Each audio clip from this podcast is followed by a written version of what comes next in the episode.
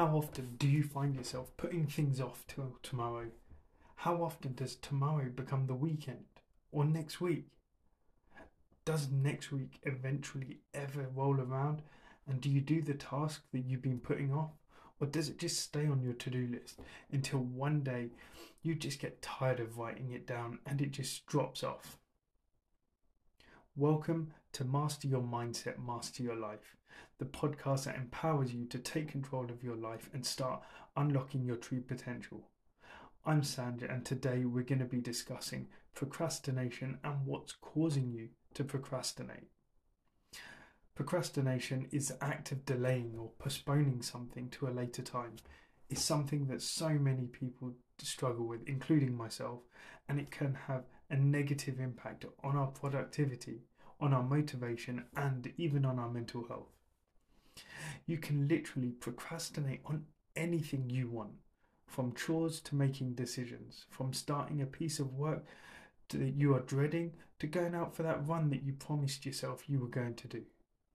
It's amazing what excuses you can come up with when you want to put something off. You can get real creative. You need to file your paperwork. You need to reorganize your room. You need to clean the garage. I'd love to know what some of your most creative excuses that you have come up with are to avoid doing something. So let me know in the comments below. So, what are the biggest reasons that we procrastinate? Let's look at two of the biggest, the most common ones. The first reason we procrastinate is because of fear. The fear of failure, the fear of success, the fear of judgment, the fear of the unknown. All of these can lead us to procrastinate in some way, shape, or form. We may be afraid what will happen if we fail, or even if we succeed. We may be worried about what others will think of us. We also may be af- afraid of stepping outside of our comfort zone and facing the unknown. All these fears can hold us back and cause us to procrastinate. We don't like change. It's hard, it's uncomfortable, and it's scary. So we'll just start making up these excuses. The second reason why we procrastinate is because we lack the motivation, the interest, or even the lack of a deadline sometimes we just don't feel motivated to do something, especially if it's a task that we don't find enjoyable, something we don't find interesting, something that we don't think that will benefit us. We may struggle to find the energy or enthusiasm to get started, and as a result, we just keep often putting it off till later and later, especially if we don't have a deadline. A deadline creates a sense of urgency so when we have a deadline, we actually need to finish the task. So something without a deadline would be going for that run. Unless you've booked in the race that you've got to compete in, you don't have a deadline. It's more of a choice. It's something you're deciding to do. Because you're deciding to do it, there's no reason you actually genuinely need to do it, then you're likely to put it off. But if you know you've got a race, say in a month, you will go out and your that deadline of next month will create that sense of urgency. It will get you up off the sofa. It will get you out running. So now we've explored two of the reasons why we procrastinate here are some tips to stop procrastinating. The first is to address your fears head on recognize that fear it's a natural part of the human experience and it's okay to be afraid sometimes but you cannot let that fear hold you back from taking action. You cannot let that fear stop you from doing what you want to do. Instead, rather than letting it hold you back, rather than letting it stop you, acknowledge it. Acknowledge the fears. Challenge them and move forward despite of them having them there. Remember, the failure remember that failure is part of the learning process and success often requires taking risks. So you won't get anywhere playing safe. You won't get anywhere where you want to be if you just sit back and you just play it safe.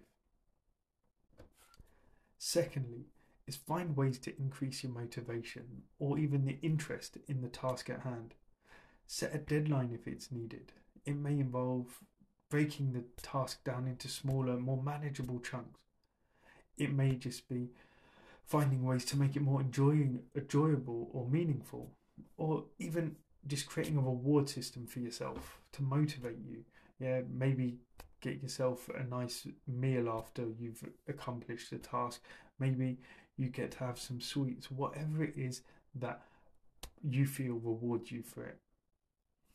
So, and that could be things like set yourself a 25 minute timer, work on the time, work on the task for 25 minutes, and then again, treat yourself.